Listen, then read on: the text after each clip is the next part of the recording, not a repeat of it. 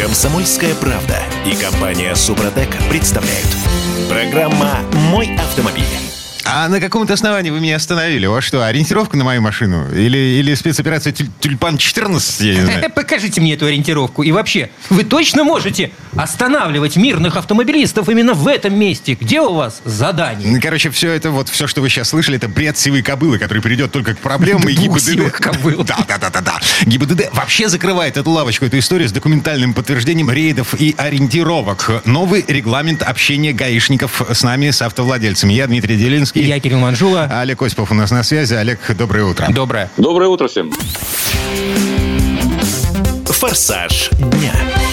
Значит так, МВД готовит приказ о порядке общения инспекторов ГИБДД с автомобилистами. Сейчас этот документ проходит согласование со всеми заинтересованными ведомствами. Когда вступит в силу, непонятно, но после того, как он вступит в силу, инспектор в ответ на требование предъявить документы, на основании которых вас остановили, будет посылать вас, э, ну, не куда подальше, а, в, в общем-то, наверное, куда подальше. Ну, как, как правило, это ближайшее отделение ГИБДД как раз-таки очень подальше. Вот. И хорошо это или плохо? Давайте так. э, По большому счету, э, это м, я прочитал, о чем идет речь. Значит, э, первое, что какие-то конфликтные ситуации, которые э, случаются, э, закон нивелирует, скажем мягко, да? Но он все это нивелирует в сторону инспекторов ДПС, инспекторов ГИБДД. Водителю от этого не легче, а скорее наоборот. Вот то, что вы сказали, э, пошлет его куда дальше, то есть в отделение полиции, это все будет нормой. Кроме того, они вообще ничего не обязаны, в общем, их сейчас э, э, нам обещать. А самое главное, э, инспектора получают право вести видеосъемку, аудио-видеозапись со своего смартфона, с любого. Да, Ну, а, так это, в общем, а, и ну, неплохо. А мы, мы можем вести эту да, же съемку? легко, непринужденно. Э, Погодите, я, я не понимаю. А мы разве можем? Вот- вот Можем. с другой стороны. Можем. Что-то- Нам никто что-то не мне запрещает. подсказывает, что...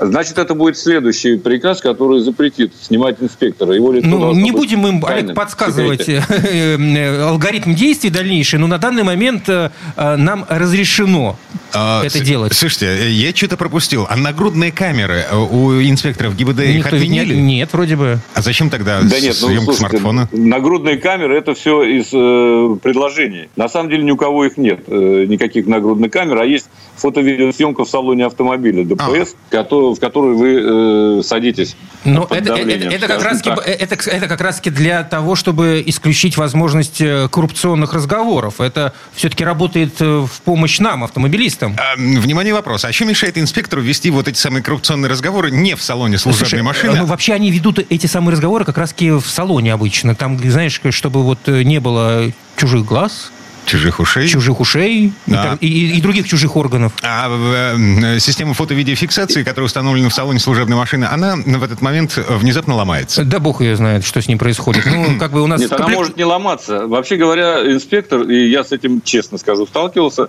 он может общаться с водителем, с нарушителем жестами очень легко. Указать, например, на э, место между передними сиденьями. Просто пальчиком. И все. И всем все А, понятно. ну и, никакая видео... И, пожалуйста, пусть снимает. А вы ведите речь о чем-то высоком. Нарушать плохо. Да, безусловно. Господин инспектор, это совершенно недопустимая вещь. А еще у меня есть э, совершенно роскошная коллекция джаза на виниле. Ой, да, я вчера вообще был на таком замечательном концерте, ну вы даже не представляете. Так, слушайте, давайте вернемся э, э, вот в наше исходное состояние. Мы же взрослые, серьезные люди.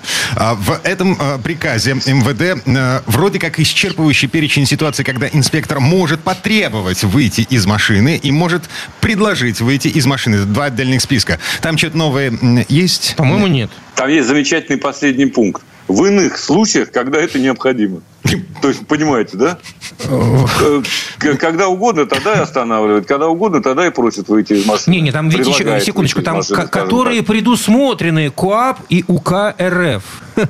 А последний пункт. Вот, это, э, в рамках иных ситуаций, которые предусмотрены в КОАП и УК РФ. А там предусмотрено все, по-моему. В общем, да. Короче, мы, мы с вами понимаем, что спорить в этом смысле с инспектором э, совершенно бессмысленно, да и не имеет э, значения. Этот спор ни к чему не приводит, кроме ухудшения а, взаимоотношений.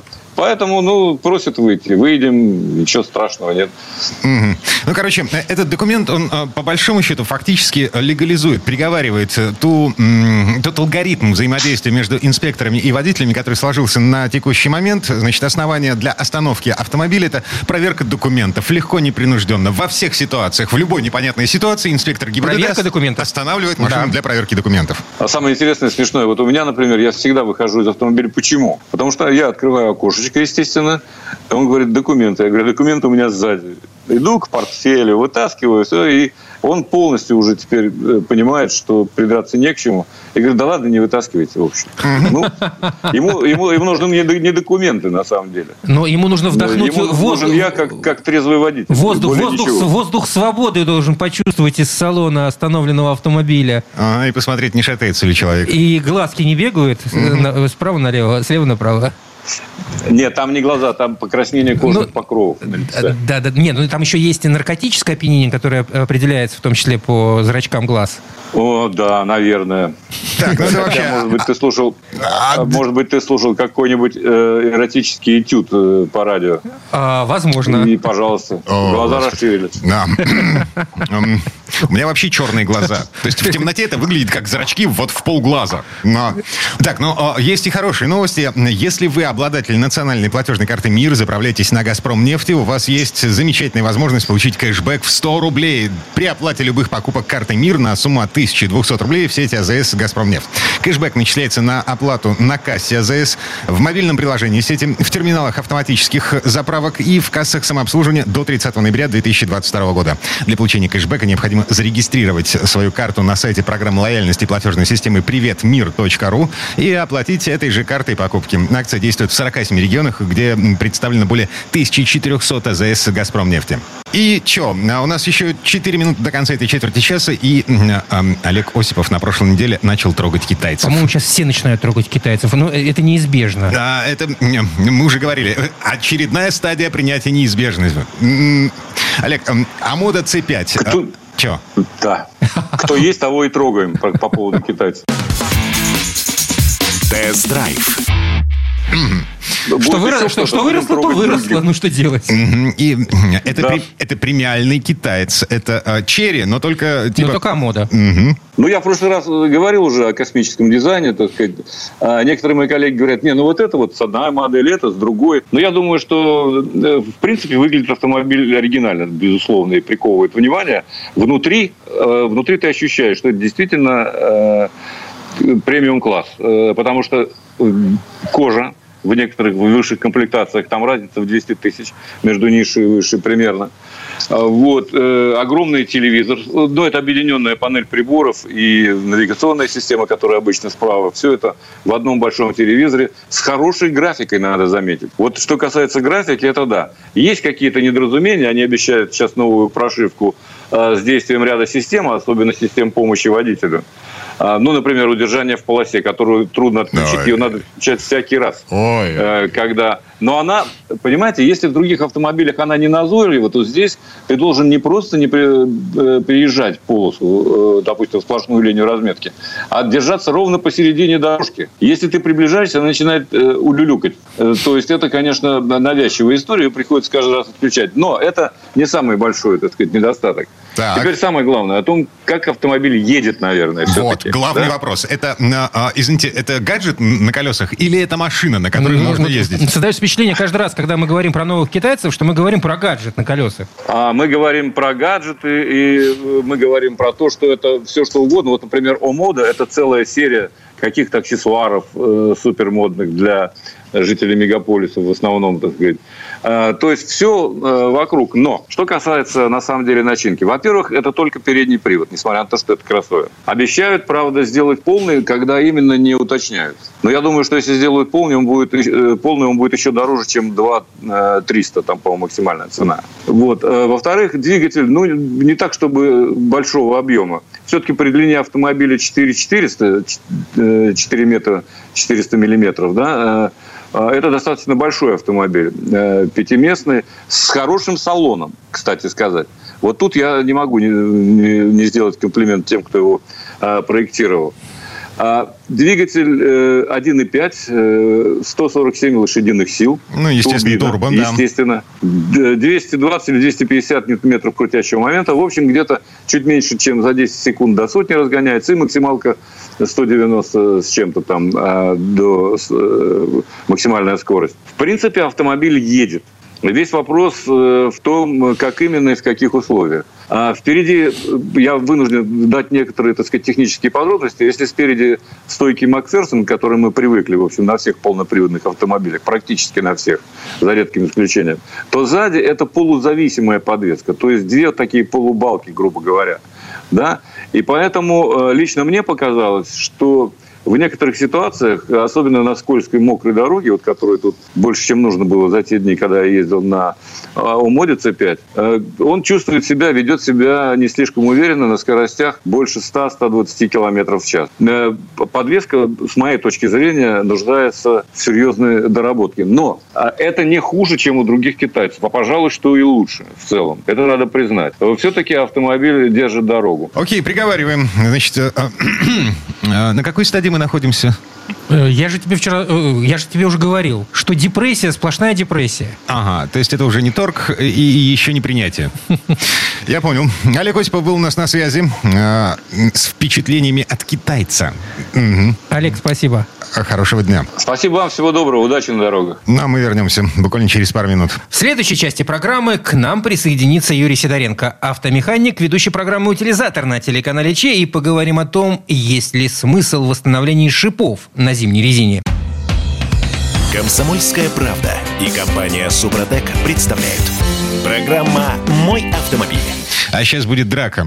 Да ладно. Будем драться по поводу того, а, а, можно ли считать зимнюю резину без шипов зимней резиной.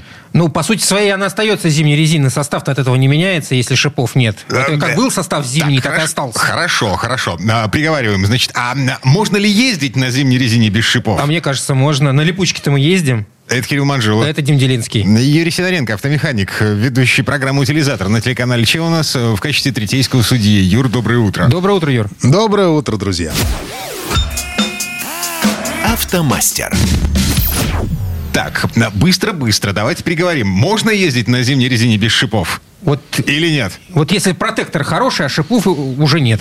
Порастерял все зубы. Э, слушай, ну тут э, вопрос, сколько шипов потеряно, вот в чем вопрос. Ты знаешь, сколько должно быть шипов в нормальной шипованной зимней шине? То есть, да, понятия не имею. Количество. Количество шипов, да, оно регламентировано каким-то образом? Э, слушай, вообще никакого регламента по большому счету нету. Вот ну, в, ты, в, в, я в Европе, не слышал. Э, в Европе, смотри, там, ну, в некоторых странах вообще запрещена шипованная резина, потому что, ну, она да как в большинстве, бы изнашивает дорогу. В большинстве да. европейских стран она запрещена, потому как там зимы европейские В Скандинавии, где не чистят дороги до асфальта, а только шипованная резина это, разрешена. Это вот, ну, остается у нас Скандинавия, и все. Ну, вот там, вот, там разрешено, где-то 96 штук. Там может быть, там регламентирован. Угу. Вот. В России никаких ограничений нет, поэтому у нас шины есть 120 шипов, 180 шипов, то есть там по-разному. Кто, как на, говорится, на, кто жел... как на железячке какой-то едем. Ну, ничего, нормально, там понатыкали, и все хорошо, машина едет, не скользит. Вот, и вопрос э, очень часто мне тоже задают по поводу того, э, вот если у меня э, потерялась часть шипов, могу ли я ездить на э, этом зимнем шипованном колесе? И можно ли его вообще называть шипованным? Ну, слушайте, есть статистика, которую производитель шин э, э, производят, произвели уже, вернее. И данные у нее такие, что в среднем зимняя резина ходит 7 лет, по их мнению. Опять же, по их мнению. Вот. И количество шипов там выпадает в процентном соотношении от общего количества. То есть независимо, сколько у вас, 120, 130, 140 шипов, там 180 стоит. Берем проценты. Ну, где-то в среднем по статистике за первый год э, покрышка теряет новая около 5% э, металлических шипов. Немного. Ну, это как бы это вообще ни о чем, можно спокойно ездить и не заморачиваться. Ничего страшного в этом не происходит. То есть получается, ну, если взять, что там на пятно контакта приходится в среднем, ну, 10 шипов, то есть, грубо говоря, и, и из них э, мог не потеряться ни один шип, uh-huh. ну, либо там один потерялся. То есть остальные 9 остаются работать, и все в порядке. За второй сезон уже где-то выпадает э, процентов 10. То есть это 5-10 штук выпало. От, от оставшегося? Да, от То оставшегося. Есть... Угу. Не, ну мы берем от, от сотки всегда. Всегда берем от, от 100%. Вот.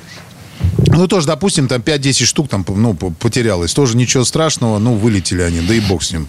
Тоже ничего страшного. Мы будем ездить, и она будет обеспечивать свои заявленные характеристики, никуда не денется. После третьего сезона где-то 20% зубьев выпадает, а вот уже после четвертого сезона где-то 30-40%.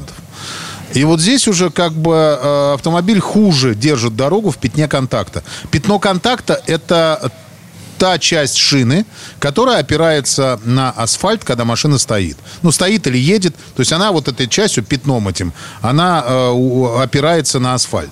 Вот. И в пятне контакта, я говорю, как уже говорил до этого, но работает где-то 8, 9, 10 зубов. Все зависит от количества общего э, зубов, э, то есть шипов на, на вашем автомобиле. Я их называю зубами, но, в принципе, шипы правильно называть. Я знаю, сейчас народ там начнет мне сразу говорить всякие э, вещи по поводу того, что так не называется. Ну, так называем мы их. Вот, смотрите, здесь уже надо э, понимать, что у вас нету, ну, чуть меньше половины. То есть резина пока все равно остается шипованной. То есть мы понимаем, что э, уже не, не надо лихачить. Нужно понимать, что э, машина уже не так будет себя вести на льду, например. То есть, ну, где-то на, на, на 30-40% хуже. Вот. После шестого года 60-70% уже, по мнению производителей, выскакивает э, шипов. Вот здесь уже м, как бы нужно делать поправку о том, что вы ездите фактически не на шипованной резине. Так, но это по-прежнему зимняя резина. У нее по-прежнему все тот же протектор, который заточен под разгребание снега и цепляние за лед. Конечно, ну, естественно, она будет цепляться не так, как это было в начале, вот. Но все-таки она будет цепляться. То есть она такая остается зимней резиной, резиной с нормальным протектором. Вот. И ездить на ней можно, просто надо делать поправку на то, что это уже не новые колеса, и то, что так, как надо на дороге, они могут уже не удержать. Ну вот, э, производители шин говорят, что на седьмой сезон вылетает там уже практически все э, шипы, и резину эту надо выбрасывать. Ну, я что хочу сказать, ребят.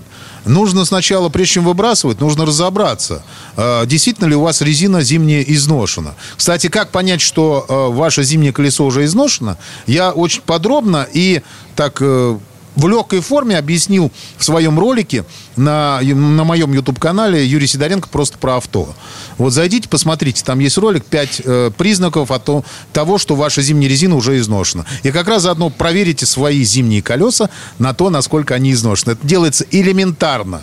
Просто без проблем. Тут стоит напомнить, что по существующим правилам зимняя резина должна, э, протектор, глубина протектора должна быть не менее 4 миллиметров. Не путать с летней резиной, где глубина протектора, если я ничего не путаю, 1,6, да?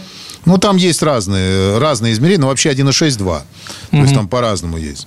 Ну, в принципе, если уже 1,6, это фактически уже резина будет по углам лысая поэтому там уже серьезный износ. Так, а мы продолжаем разговор, потому что у нас есть э, следующая итерация, следующее телодвижение в этот момент, когда мы понимаем, что э, все, а, мы остались без зубов. Вот. Но резина еще так, в общем-то, ничего. На, мы идем к стоматологу. Ну, по, да, да, вот сейчас, кстати, у меня очень стала популярная операция дошиповка колес. Вот. Но смотрите, какая история. Дошиповывать колеса вообще я рекомендую всем э, каждый год. То есть вылетели О! шипы, да, приехал, дошиповал быстренько, по крайней мере, места, в которых стояли шипы, они не будут дальше, ну, как бы, блин, это в сервисе говорится по-другому, изнашиваться, ну, ну, ды, Мы дырка, поняли, короче. Ну, понятно, да. В общем, отверстие становится больше. Вот. Э, значит, смотрите, и здесь как раз очень много ошибочного мнения, ошибочных мнений, как вообще шипуются колеса. Ребят, если у вас шипованное колесо и шип потерян, то шиповать нужно только исключительно ремонтными шипами.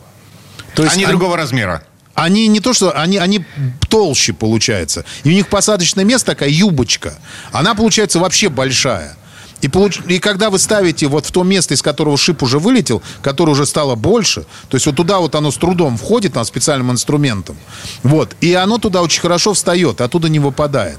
Но опять же таки, смотрите, здесь надо посмотреть мой ролик на YouTube-канале и, и, и посмотреть, насколько у вас резина изношена. Шипы ремонтные бывают высотой 8-9 миллиметров. То есть это, должны... это их полная высота. Это не то, что они на 8 миллиметров э, от, от резины Это их полная высота? Или ты говоришь Это о том... полная, полная высота. Ага. Вот полная высота ремонтного шипа. То есть, если у вас уже изношен протектор, и там осталось 6 миллиметров, или там 5 миллиметров, то шиповать бесполезно. То есть, вы приедете в сервис, вам скажут, мы вам сюда воткнем шипы.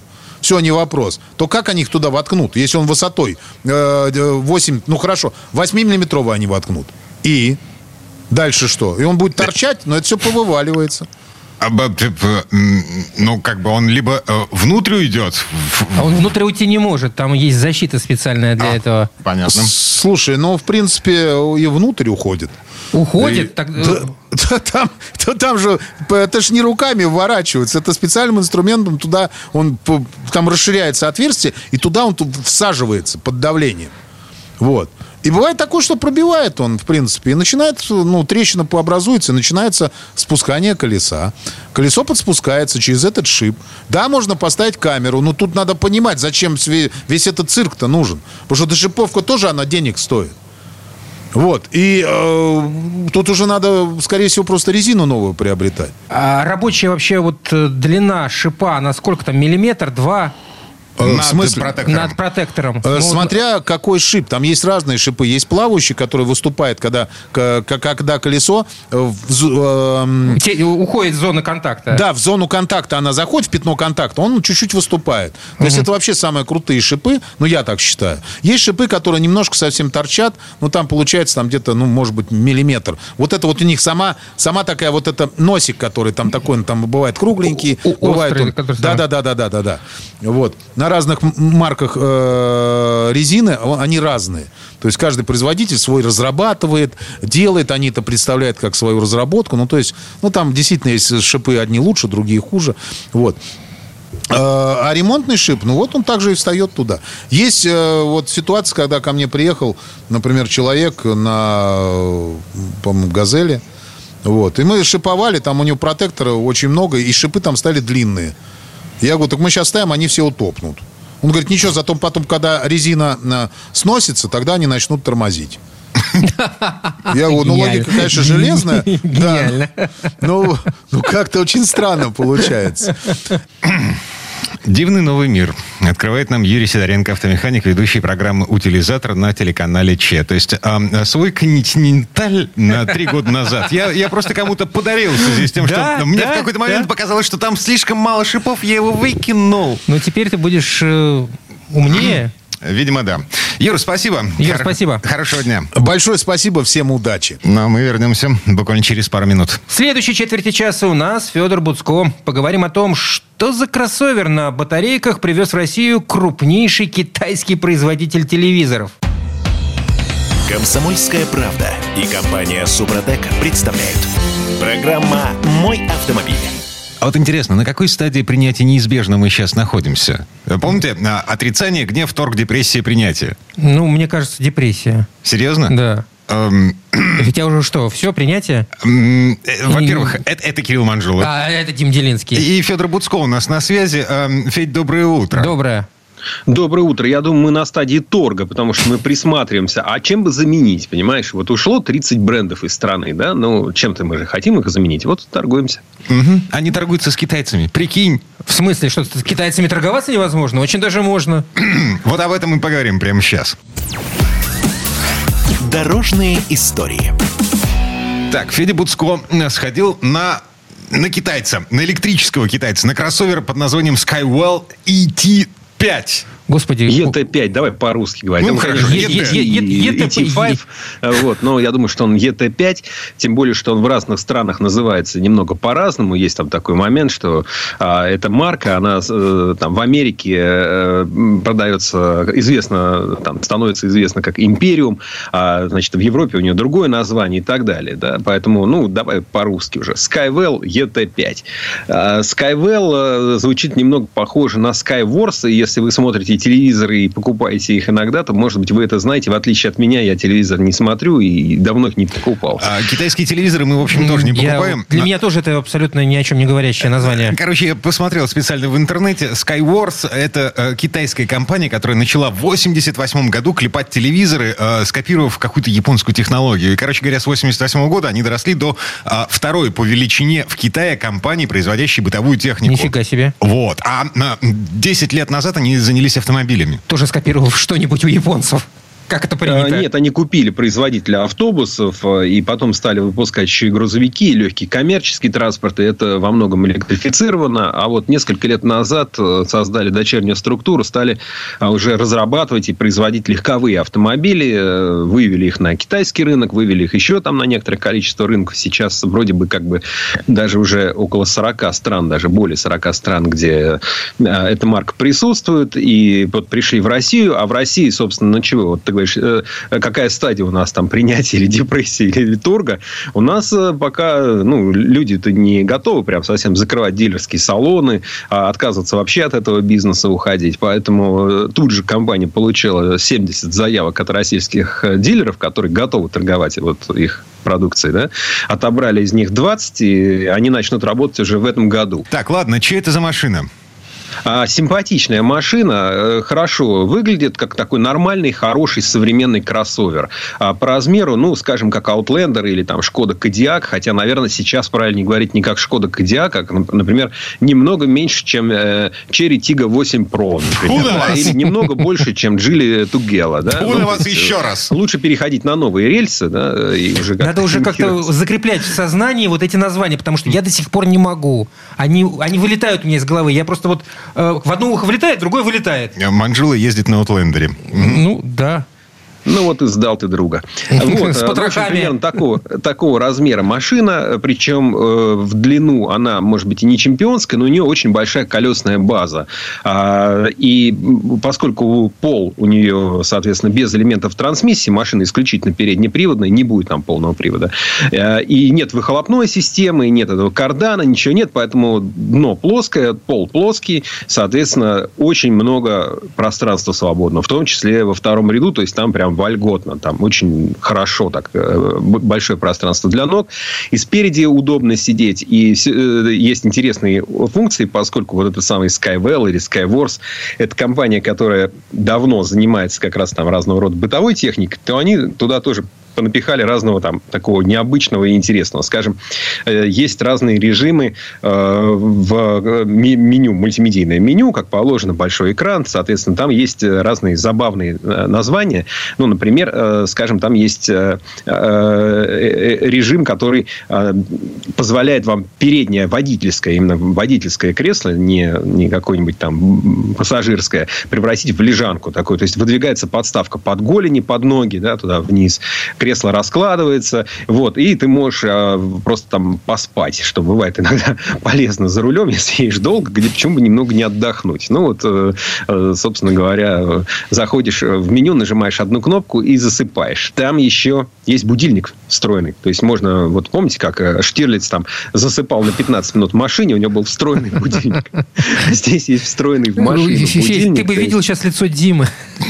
Господи, маркетологи победили инженера инженеров в очередной раз. Я, я тоже вчитываюсь во всякие отзывы и специфика. Режим вечеринка, позволяющий превратить машину в музыкальный центр со светомузыкой. Ну, ну да, там подсветка начинает. Открываешь двери, у тебя все такое мигает. И, в общем, а еще есть режим кемпинга, который открывает тебе багажную дверь. И только в этом режиме, кстати, можно пользоваться. Там есть розетка на 220, вернее, на 230 даже. И настолько мощная, что можно даже электрогриль, говорят, в нее вставлять. Э, и можно Слушайте, а, в нее там чайник электрический а поставить. А, как, а, как, а ее автомобильное качество какое-нибудь? Это машина вообще? можно? Или, или что? Мы еще сейчас Слушай, обсуждаем. Ну, конечно, да нет, нет, ну подождите, не спешите. Ну просто это такие фишечки, да, это, это машина. Она вот, ну, по размеру, она, как я говорю, вот как такой приличный э, кроссовер D-класса. А у нее достаточно высокий дорожный просвет и неплохая геометрическая проходимость, в частности, из-за того, что короткие свесы, из-за того, что... Но общем, передний привод. А, Ну, передний привод. Слушай, ну ездили всю жизнь на моноприводе. Ничего, как-то как ездили же, да? Ну, то есть это потом какая-то поветрие пошло, да, собственно. Ничего страшного. А, вот. У нее 200 с лишним лошадиных сил. А, у нее достаточно большой крутящий момент, как это принято, собственно, у электрических автомобилей. То есть это будет там ну, до, до 10 секунд а, разгон до сотни. Ну, ну нормальный, вполне хороший автомобиль. Собственно, дальше вопрос батарейки. Сейчас, ну, как бы, поскольку там нет... В будущем появится кстати, у них гибрид. То есть, будет э, машина, которая совмещает силовую установку китайской марки BYD, то есть, это бензиновый атмосферный мотор полуторалитровый, и будет тяговый электромотор. Э, и обещают, что это будет вообще машина с фантастической дальностью ухода, что больше 1200 километров у нее а должен, сейчас? Должен, должна быть дальнобойность. Сейчас пока такая лукавая у них немножечко цифра. Дело в том, что измерение вот этого пробега между зарядками для электромобиля может проводиться по э, разным циклам. Да? Есть цикл э, WLTP, VLTP или NEDC. Если хочется показать хорошую, красивую цифру, то э, меряют по NEDC, хотя он считается такой немножко э, устаревший, и тогда вот по этому циклу у них получается, что там 500 с лишним километров. Значит, по более современному циклу, ну, наверное, там будет, ну, может быть, 400. А вот, если минус 20 за бортом? Ну, это все надо проверять. То есть, серьезных таких испытаний конкретно в России компания еще не проводила. То есть, специально эту батарею не морозила. Там же с батареей есть такая история.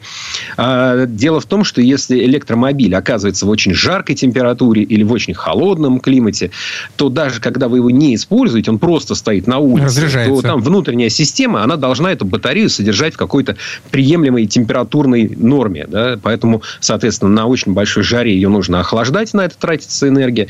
При очень большом морозе ее надо подогревать. Она сама себя там должна как-то настраивать.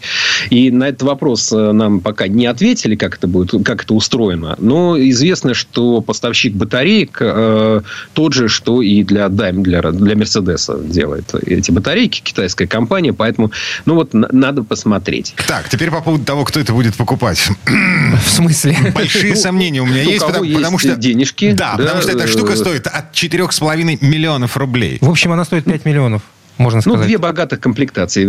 Если а, а, откинуть эти маркетологические скидочки там в 20 тысяч рублей, то, проще говоря, 4,5 или 5. А за хорошо оснащенный большой технологичный автомобиль, который, если кто будет покупать? Ну, скорее всего, жители Москвы, потому что в Москве не нужно платить транспортный налог, а главное, кайф, конечно, не в транспортном налоге, а в том, что не надо платить за парковку. Что, а кстати, того, весьма экономит нынче деньги. Ну, конечно, ну, конечно. Если вы действительно вот живете э, там или работаете в центре, ну, и нет у вас там резидентного разрешения, то парковка – это сильный удар по бюджету. А тут вот паркуйся где хочешь, бесплатно. Ну, место только найти надо, да, специально под них не расчищать. Кроме а, того, есть же эти зарядки, где можно бесплатно закачивать электричество до сих пор, да, энергия Москвы, которые... А у нас же перепроизводство электричества, и, в принципе, вот там ночью у нас вообще эти турбины работают в холостую, потому что вот девать некуда, да, там хоть весь город подсвети, все равно ну, столько его не нужно.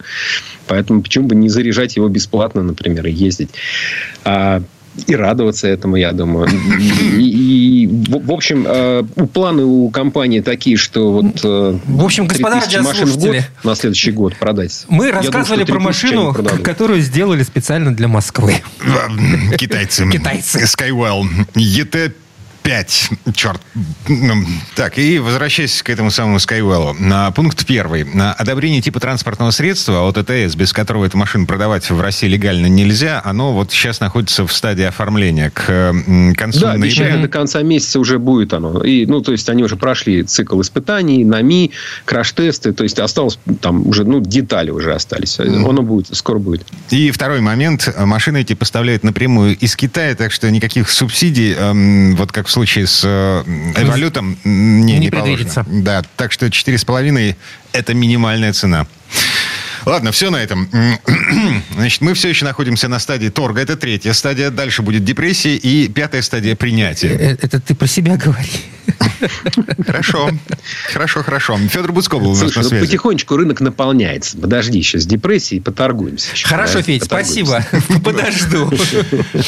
Давай, хорошего тебе дня. Мы вернемся буквально через пару минут. В следующей части программы у нас журналист и летописец мирового автопрома Александр Пикуленко. И послушаем историю о том, как Opel Astra перестал быть немцем и стал французом. Комсомольская правда и компания Супротек представляют.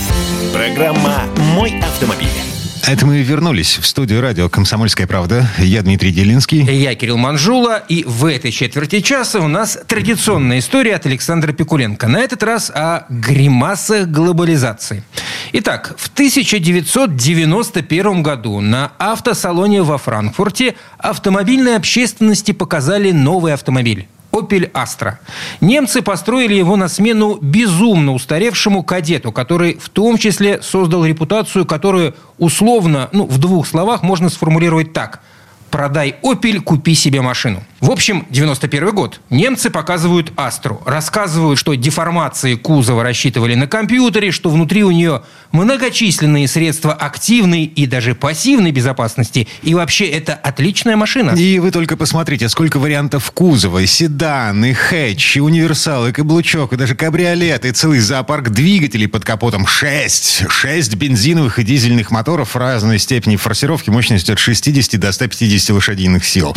И все это продавалось сотнями тысяч машин в год, в том числе в России. У нас в Петербурге клепали Astrid J и H до того, как концерн General Motors ушел из страны в 2015 Потом череда кризисов и перепродаж, в результате которой Opel Astra – это, в общем-то, уже и не немец. Шестое поколение, которое носит шильдик L и конкурирует с Volkswagen Golf и Ford Focus, это переодетый Peugeot 308 нового поколения. Ну и вот здесь Лаусан Санычу.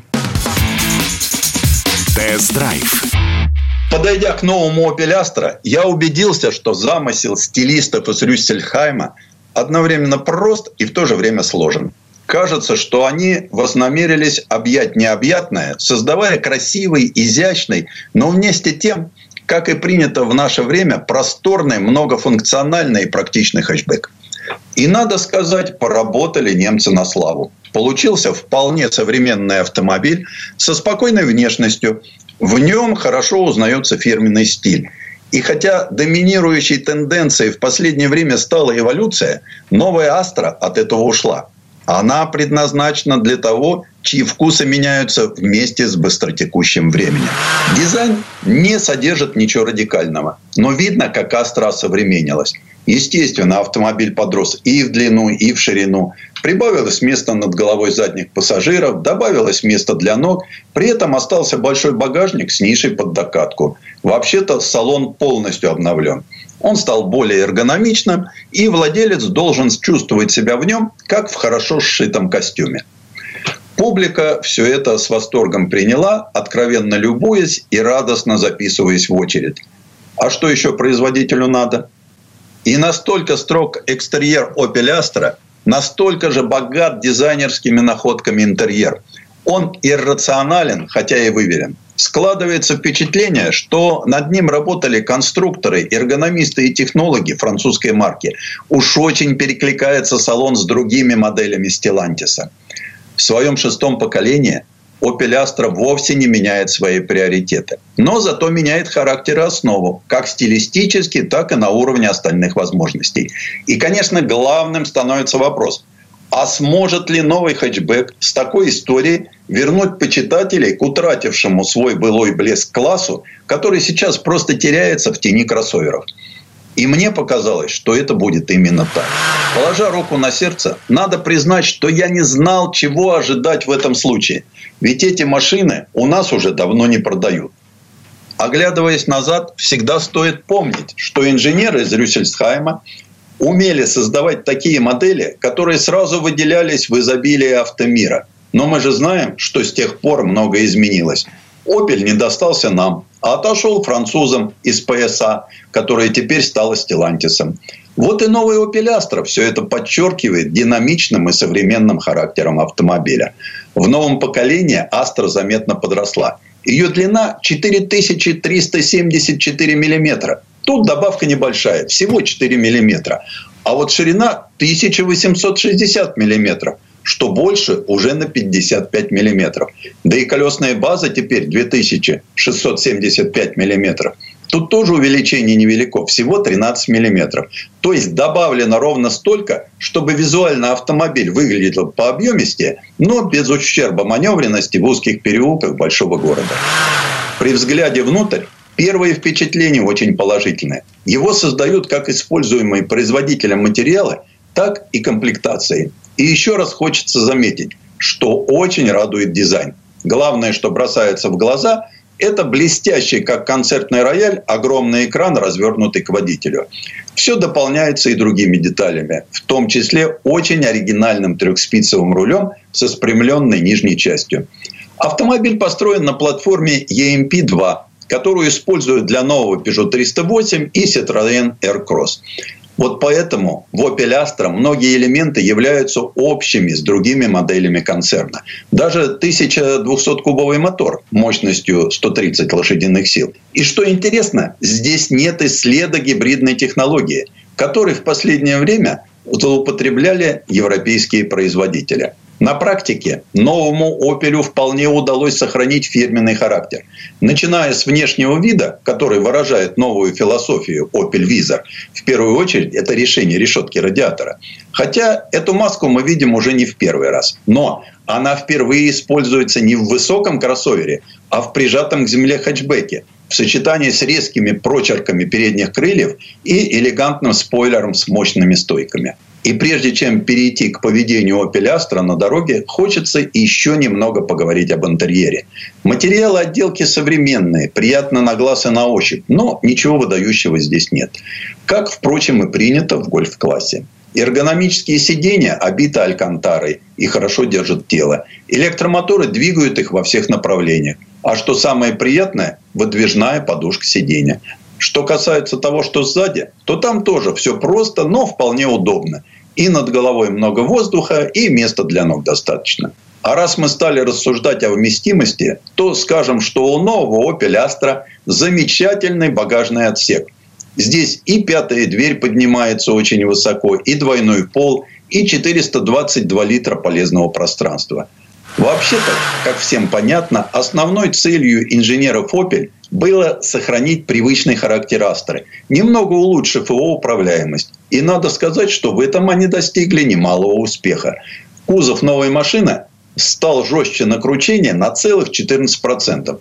В то же время рулевая рейка, передние стойки Макферсон и задняя балка были серьезно переработаны, чтобы уменьшить крены автомобиля в поворотах и увеличить устойчивость на высоких скоростях.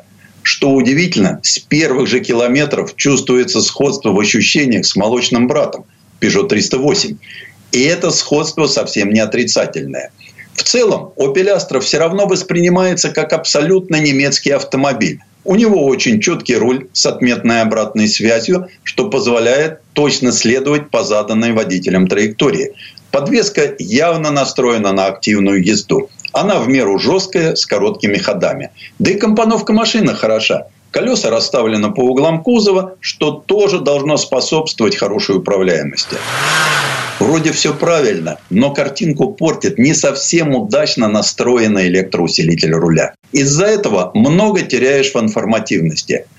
Проходит ли машина связку поворотов или просто паркуется, усилие на руле одинаково. Впрочем, к этому быстро привыкаешь и перестаешь обращать внимание. Зато на высоких скоростях машина стоит как влетая. Тут уж придраться не к чему. Надо отметить, что с такими ездовыми характеристиками сложно конкурировать даже лидерам этого класса. Тем более, что и мотор очень неплохо справляется со своими задачами. Хорошо известный агрегат энергичен на малых оборотах, и ему достаточно крутящего момента, чтобы разогнать не очень легкий автомобиль. В то же время он заметно оживает на верхах, и хотя это не позволяет зажигать на светофорах, но вполне достаточно, чтобы удовлетворить все прихоти среднестатистического водителя. Как уверяет производитель, до сотни новый Opel Astra разгоняется за 9,7 секунды. А максималка – это вполне приятные 210 км в час. Тут еще надо отметить отличную работу восьмиступенчатого автомата и хорошую шумоизоляцию. Радует и отсутствие назойливых вибраций. И еще одна интересная деталь. Зная, какой поток информации ежедневно обрушивается на современного автомобилиста, на Opel придумали программу Detox Totemax. Она позволяет снизить цифровой стресс при взаимодействии человека и автомобиля. И действительно, цифровая приборная панель содержит только необходимое. Есть даже проектор, выводящий информацию прямо на лобовое стекло, чтобы водителю не приходилось отводить взгляд от дороги. При этом надо отметить неплохой обзор с места водителя. Но, как всегда, все портит толстая и стоящая с приличным наклоном левая стойка. За ней вполне способен спрятаться велосипедист. Ну и в заключение тот факт, что новый Opel, полностью сделанный под эгидой Stellantis, абсолютно автономен, и про него уже никак не скажешь, что это какой-то клон Peugeot или Citroën. Автомобиль сохранил собственную стилевую идентичность и философию марки. Конечно, получилось недешево, но ведь новому Opel Astra придется столкнуться с сильной конкуренцией и тягой нынешнего потребителя к кроссоверам. Тест-драйв. Сан Саныч, спасибо. Это был Александр Пикуленко, летописец мировой автомобильной индустрии. И у нас на этом все на сегодня. Дмитрий Делинский. Кирилл Манжула. Берегите себя. Программа «Мой автомобиль».